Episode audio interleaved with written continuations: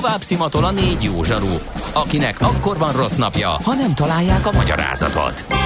A francia kapcsolat a Wall Streetig vezet. Figyeljük a drótot, hogy lefüleljük a kábelt. Folytatódik a Millás reggeli, a 90.9 Jazzy Rádió gazdasági mápecsója.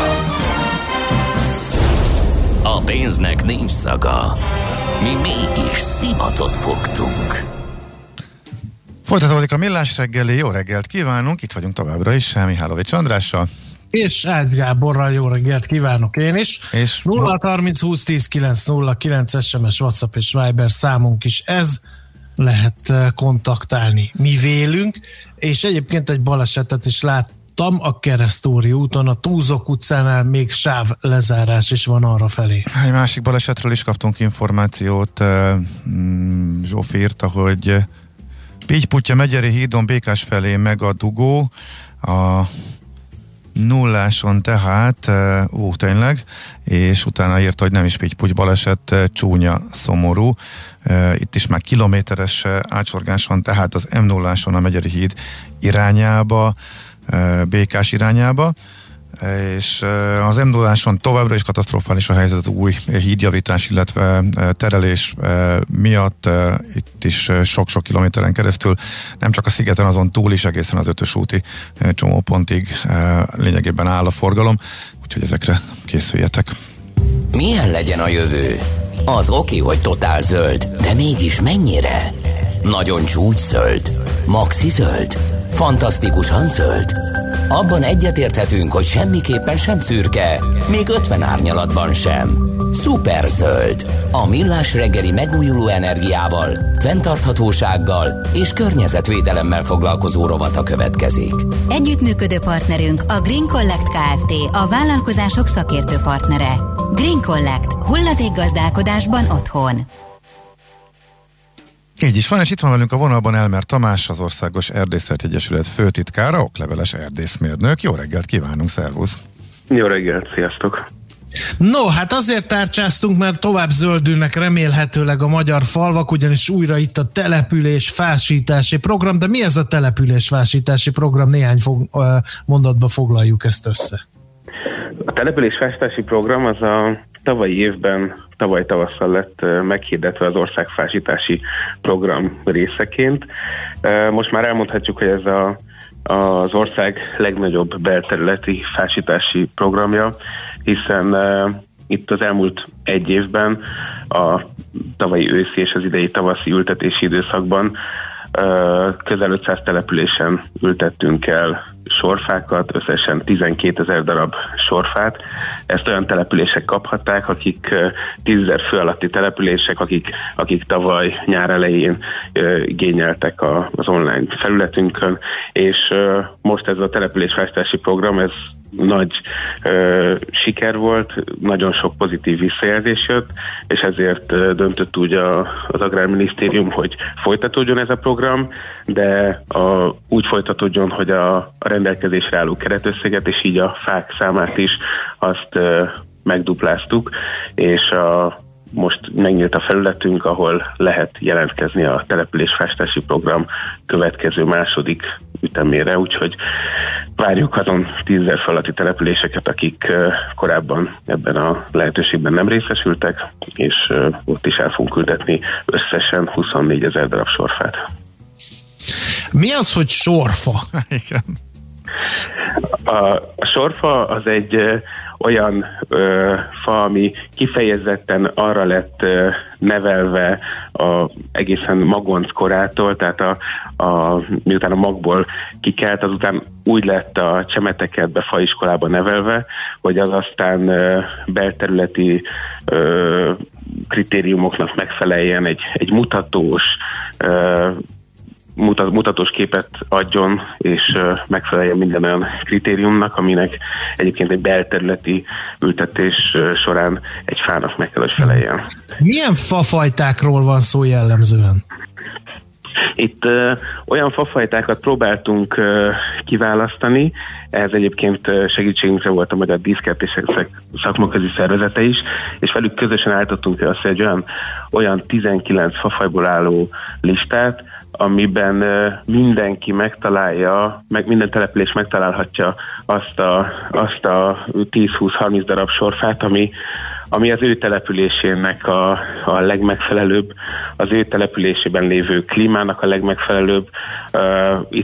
Itt olyan szempontokat is figyelembe kell venni egy sorfa esetében, amikor elülteti az ember, hogy például milyen a közművekkel kell találkozni, vagy szembesülnie, vagy milyen közművekhez kell igazodnia egy fának. Tehát itt tényleg megpróbáltunk egy olyan 19 darabból álló, 19 fafajból álló listát összeállítani, ami tényleg vannak benne hársa, kőrisek, tölgyek, de akár említhettem, nekem nagy kedvenceim a díszalma, díszkörte, fehéreper. Szóval, hogy alapvetően egyébként őshonos fafajokról van szó, de azoknak is olyan változatai, amik kifejezetten a belterületi ültetésre alkalmasak. Ilyenkor mindig elgondolkozik az ember azon, hogy nagyon jó ez a lendület, de hát ugye még nem kifejlett fákról van szó, úgyhogy a gondozásukra is azért oda kell figyelni. Ez biztosított?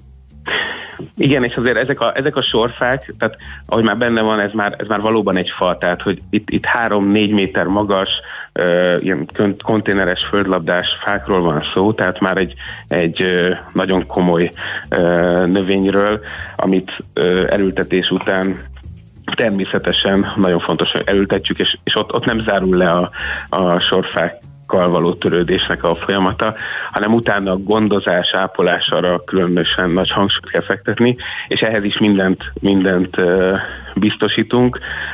Egyrésztről biztosítjuk az ültetéshez szükséges támasztókarót, takarómulcsot, a fa törzsét védő védőrácsot, de biztosítjuk, és át is szeretnénk adni azt a tudást, ami szükséges ahhoz, hogy a gondozás, ápolás az megfelelő legyen az elkövetkezendő években.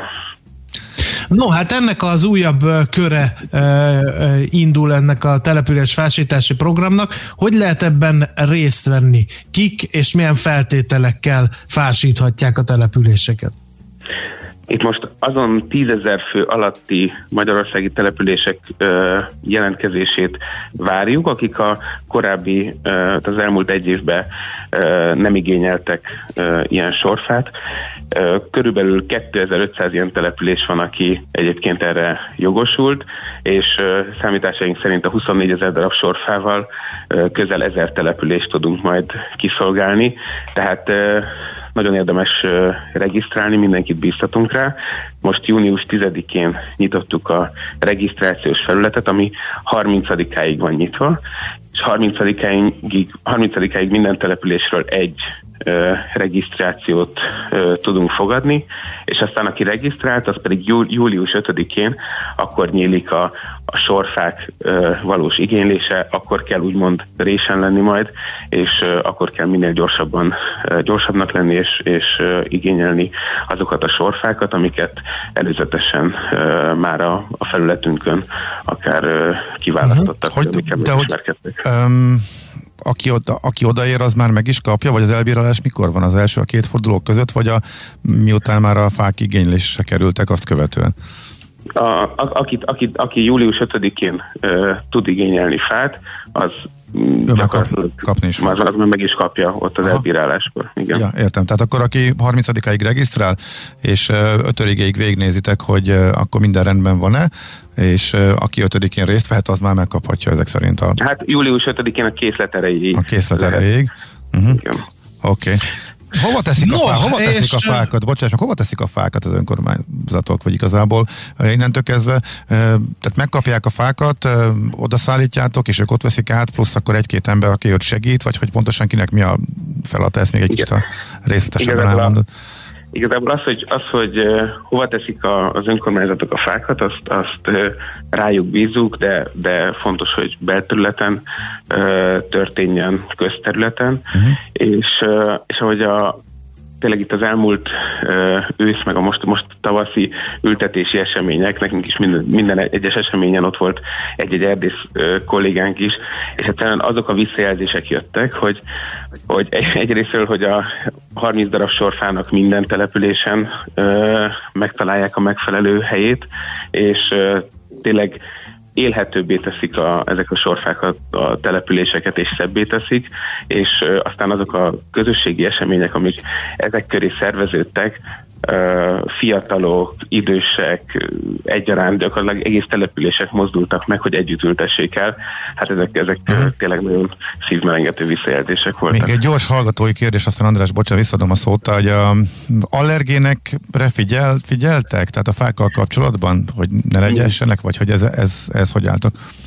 Természetesen minden ilyen szempontot próbáltunk figyelembe venni, tehát hogy ezért is egy különösen nagy körültekintéssel kell belterületre fát ültetni, de azt is mondhatom, hogy például az Országos-Magyar Méhészeti Egyesülettel is kialakult egy együttműködés, mert ők nagyon, nagyon örültek ennek a kezdeményezésnek, és ők mondták, hogy például a 19 fafajunkból, abból 16 az például jó mézelő is, tehát hogy még egyéb olyan hasznos tulajdonságaik is vannak, amikre lehet, hogy előtte nem is gondoltunk, de természetesen az ilyen negatív tulajdonságokat, azokat kiküszöböltük, és úgy válogattuk.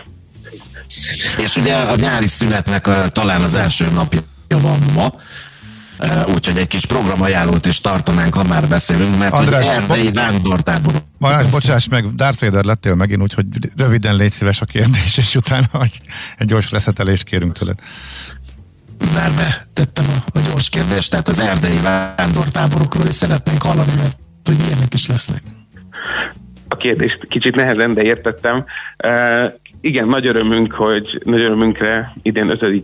évben most indulnak az erdei vándortáborok a mai napon igazából, és most már a tavalyi 9 útvonal bővült, úgyhogy idén már 11 útvonalon felső- és középiskolás diákok járják Magyarország erdeit egyhetes vándortáborba, a legkomplexebb erdőpedagógiai eszközén nőtte ki magát ez a program, és 6500 gyerekre számítunk idén ebből a felsős középiskolás korosztályból.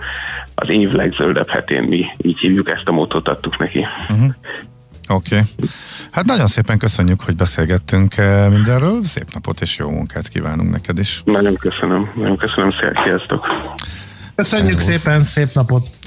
Elmer Tamással beszélgettünk, az Országos Erdészeti Egyesület főtitkárával, okleveles erdészmérnökkel.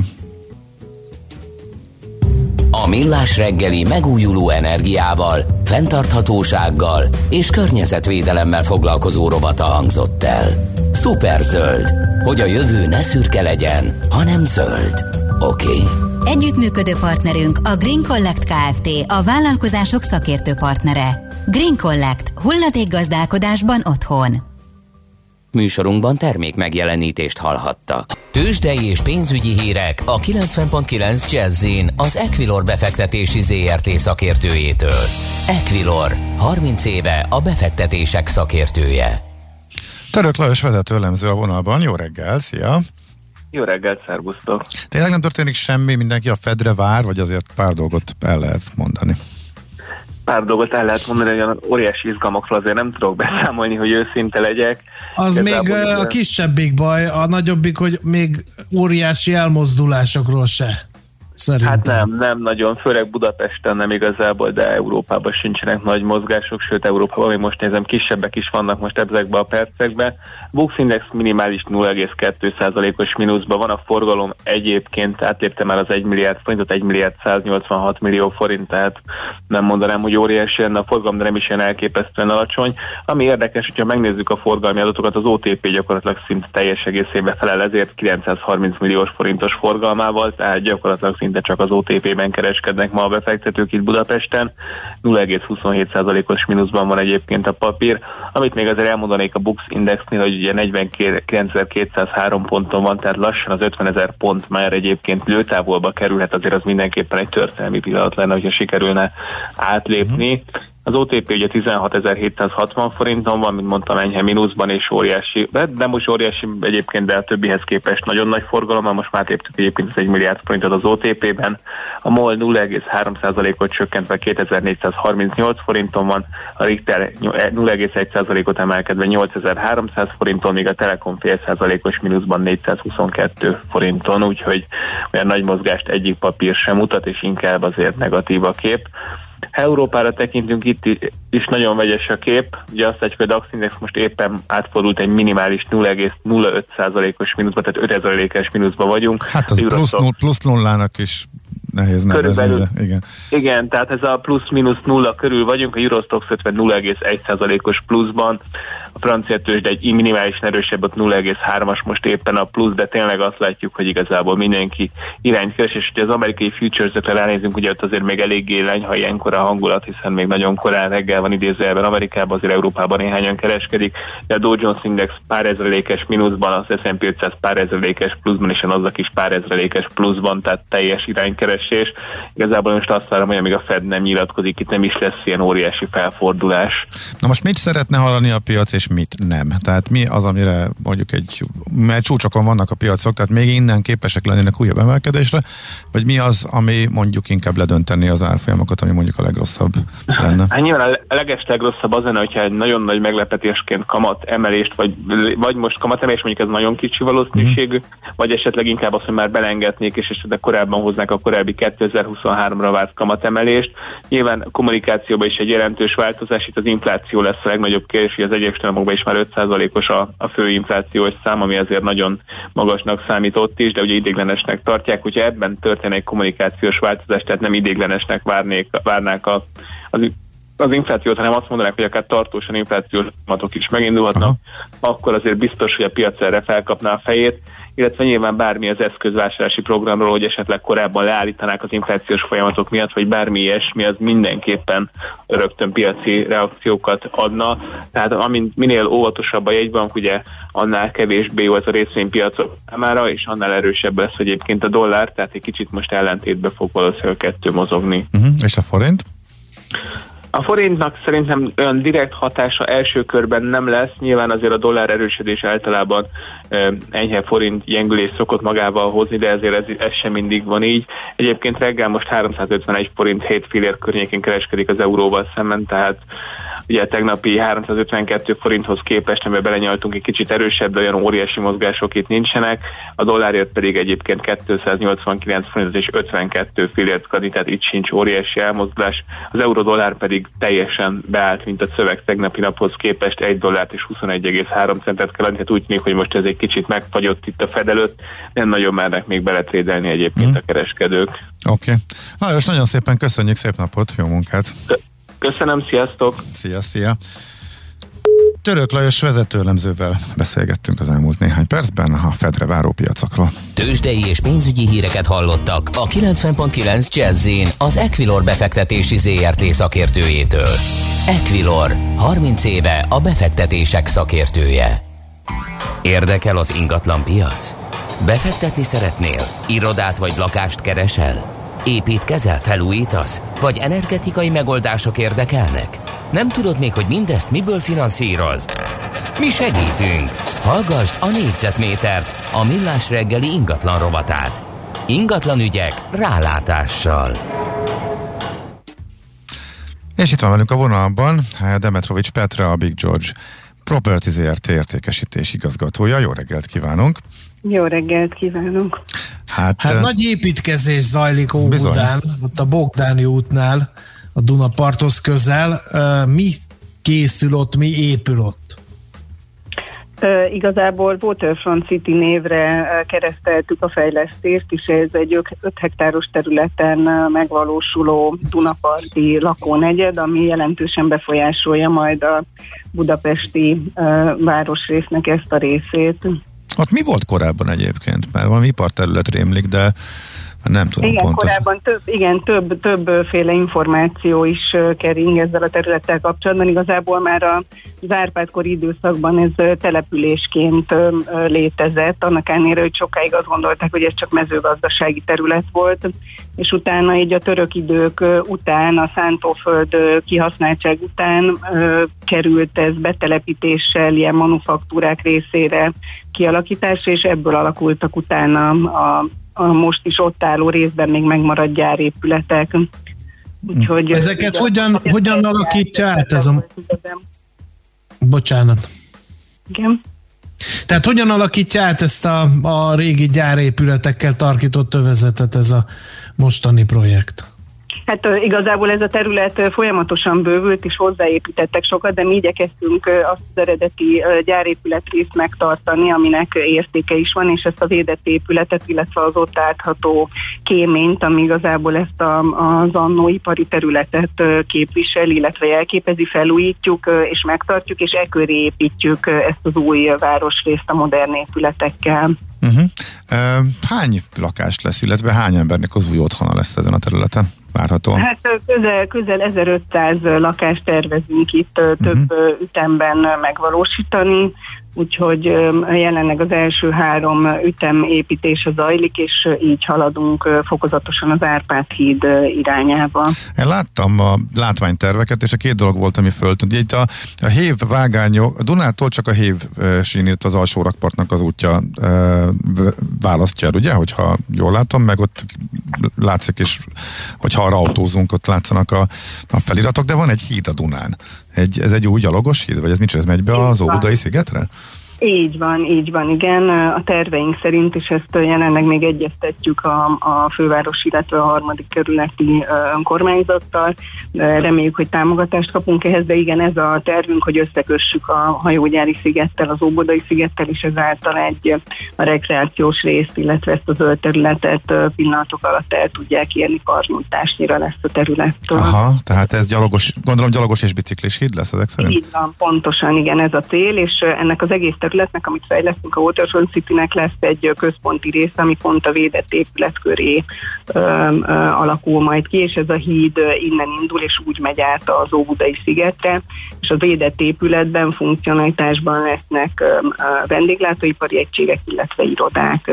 Uh-huh, de ezt mindenki használhatja, gondolom, hogy ez ilyen szabad. Így van, természetesen, igen. Aha, a másik, ami föltűnt, hogy zöldek a házaknak a tetejei, ez most már így egy alapkövetelmény, tehát hogy, illetve miért jó az, hogyha zöldítjük a háztetőket? Hát a zöld területek igazából nekünk ez azért is fontos volt, mert vannak olyan részek, ahol rálátnak a magasabb épületek, amiben ez a projekt eltér egy picit a többi új építésű fejlesztéstől a városban, hogy az átlagnál magasabbak az épületek, 8 és 13 emeletes házakat építünk, és itt a rálátások miatt is nagyon fontos szempont volt az, hogy a felületek, amiket látnak az ott lakók, ez így jelenjen meg. Uh-huh. Mekkorák a lakások? Mert ugye azért elszoktunk attól, hogy 10 emeletesek épüljenek, azok nyilván valamennyire a régi lakótelepekre emlékeztetnek, ezt meg azért próbáltak eddig kerülni a fejlesztők. Itt most miért van másképp? Ezt mi is próbáltuk kerülni, és egy neves építésztel, a építészirodával nagyon hosszan dolgoztunk azon, hogy az épületeket olyan módon tudjuk elhelyezni, és egy olyan nemzetközi színvonalú építészeti megjelenést kapjanak a homlokzatok is, ami által a legtöbb lakás vagy a sziget felé, a Duna felé, vagy a hegyek felé panorámás, és azon belül is a lakásmixet is nyilván az ott élők, illetve az itt keresők igényei szerint alakítottuk, úgyhogy már egész pici stúdió lakás 26 négyzetmétertől elérhető, és 150 négyzetméteres méretig kínálunk sem által nagy lakásokat. Uh-huh. Hol tart az építkezés? Hát jelenleg ugye 3 ütem az, ami építés alatt van. Az első ütemnek az átadása az egy pár hónapon belül aktuális, úgyhogy oda az első vevők, lakók már be is tudnak költözni. A második ütemnek az átadása az jövő év elején lesz, és akkor a harmadik ütem pedig jövő év után kerül majd átadás, és így haladunk szépen fokozatosan, ahogy az értékesítés is halad. Uh-huh. Ezek szerint a harmadik ütemmel nem zárul le az építkezés, és itt a helyszíni fantázia rajzok alapján látom, hogy itt még majdnem ezzel az első három ütemmel nagyjából csak az egyharmada valósul meg a terveknek. Így van, és erre is pont úgy alakul ez a terület. Ugye az egész területet egy sétány, egy promenád szeli majd át, amit folyamatosan építünk meg az ütemekkel együtt, és minden esetben próbáljuk nyilván úgy elkészíteni az ütemeket, hogy azok teljesen szeparálódni tudjanak még az építkezés részektől. Tehát ahogy haladunk előre, úgy jutunk majd el szép fokozatosan ehhez a központi részhez, és utána haladunk tovább. Uh-huh. Hány évig tart ez még? Körülbelül mik a tervek? Vagy mennyi idő alatt lehet, hogy teljesen kész? Nyilván ez a piactól is nagyban függ, de körülbelül szerintem egy olyan 4 éven belül készül el a teljes projekt, 4-5 évben. Milyen kiszolgáló létesítmények kellenek? Ugye itt azért több ezer embernek az új otthonáról van szó, egy új városrészről, negyedről. Mi az, aminek itt lennie kell? Igen, itt fontos megemlíteni, hogy amellett, hogy felújítjuk ezeket a védett részeket, az épületet, illetve majd a kéményt is, a folyamőr túlsó oldalán, Folyamőr utca túlsó oldalán lévő parkot is felújítjuk, tehát ott lesz egy ilyen kis rekreációs rész, illetve pihenőpark, ami kialakul majd. A promenád mentén a végig üzlethelyiségeket tervezünk, ahol különféle szolgáltatásokat szeretnénk az itt lakók kényelme érdekében betelepíteni, illetve ugye ezen a központi részen, amit említettem, szintén a szolgáltatóegységek, lesz játszótér, illetve lesznek szökőkutak a területen, ugye majd a híd, ami a zöld résztel összeköti, tehát ilyen típusú fejlesztések kapcsolódnak még a területhez.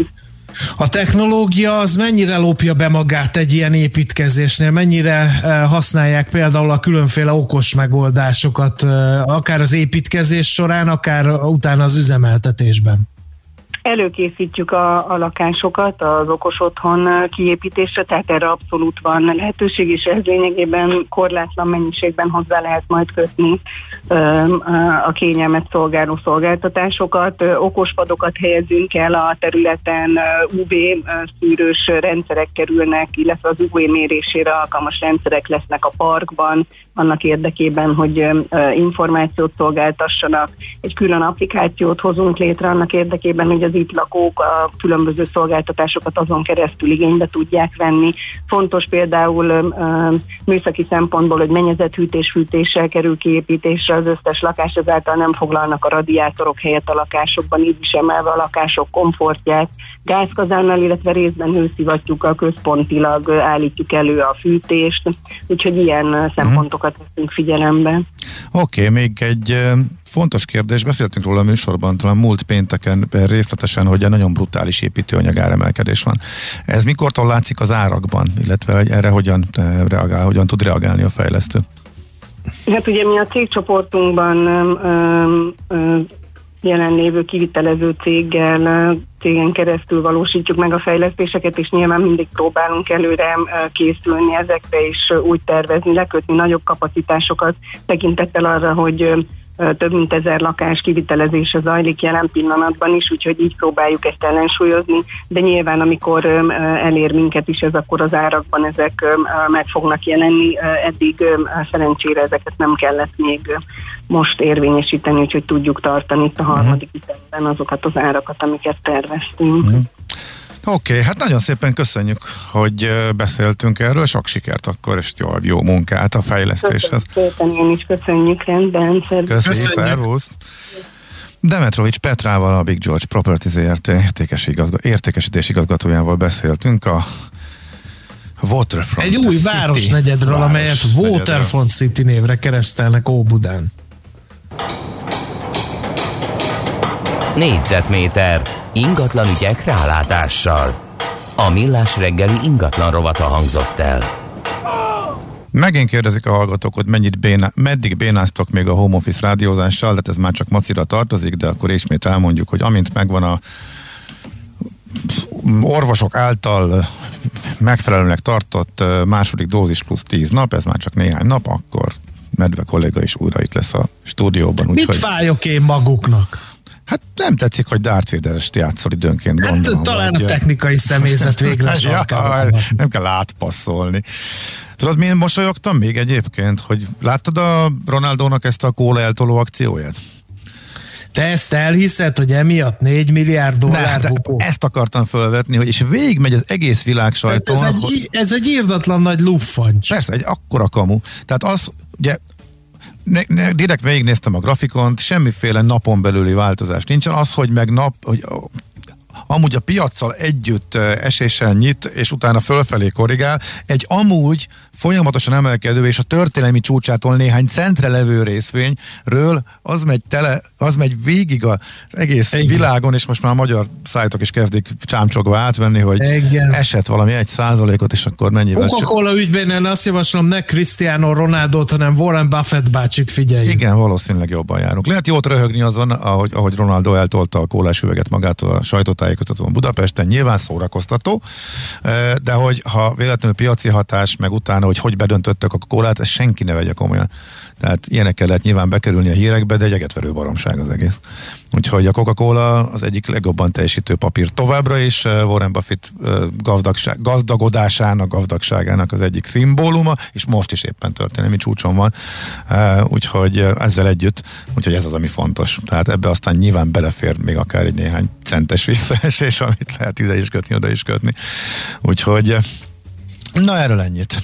Okay. És az a szép az egészben, hogy ezt így meg is mondják. Tehát, hogy Ronaldo akciója 4 milliárd dolláros veszteséget okozott a Coca-Cola-nak. Tehát, hogy igen, nagyon durva. Igen, szóval ezeket tényleg óvatosan, ezeknek az olvasásával, mert azért nagyon-nagyon félrevezetőek tudnak ezzel lenni. Hát még érkeztek még üzenetek is. Kicsit későn estek be az SMS-ek.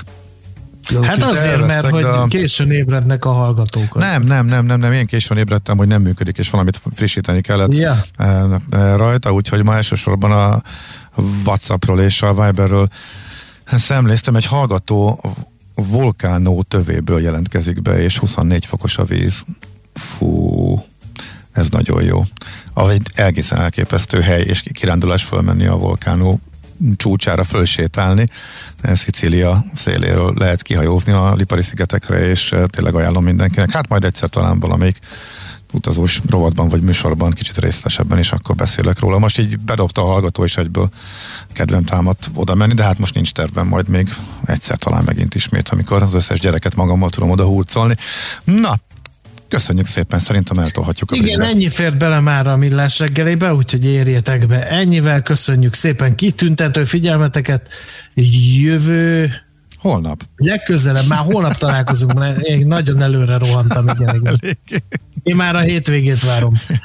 Ebből most egészen nyilvánvalóvá, de holnap 6 óra 30 perckor Kántor Bandival fogjuk ébreszteni a nagy érdemű közönséget, úgyhogy érdemes akkor is felkelni, ha már a gyerekek nem kelnek fel, attól még a szülők nyugodtan megtehetik ezt, úgyhogy köszönjük szépen, folytatjuk a műsor folyamot, tehát akkor addig megmaradjatok a 90.9 Jazzy Rádióval, ha tehetitek. Mindenkinek tartalmas napot, termeljük azt a GDP-t, irgum-burgum, sziasztok! Már a véget ért ugyan a műszak, a szolgálat azonban mindig tart, mert minden lében 4 kanál. Holnap reggel újra megtöltjük a kávés bögréket, beleharapunk a fánkba és kinyitjuk az aktákat. Addig is keressetek minket az arcaktákban, a közösségi oldalunkon. A mai adás podcastjét pedig holnapunkon. Millás reggeli, a 90.9 Jazzy Rádió gazdasági Muppet show-ja. Ha csak egy műsorra van időd idén, tégy róla, hogy ez legyen az. Csak egy dolog lenne még. Műsorunkban termék megjelenítést hallhattak.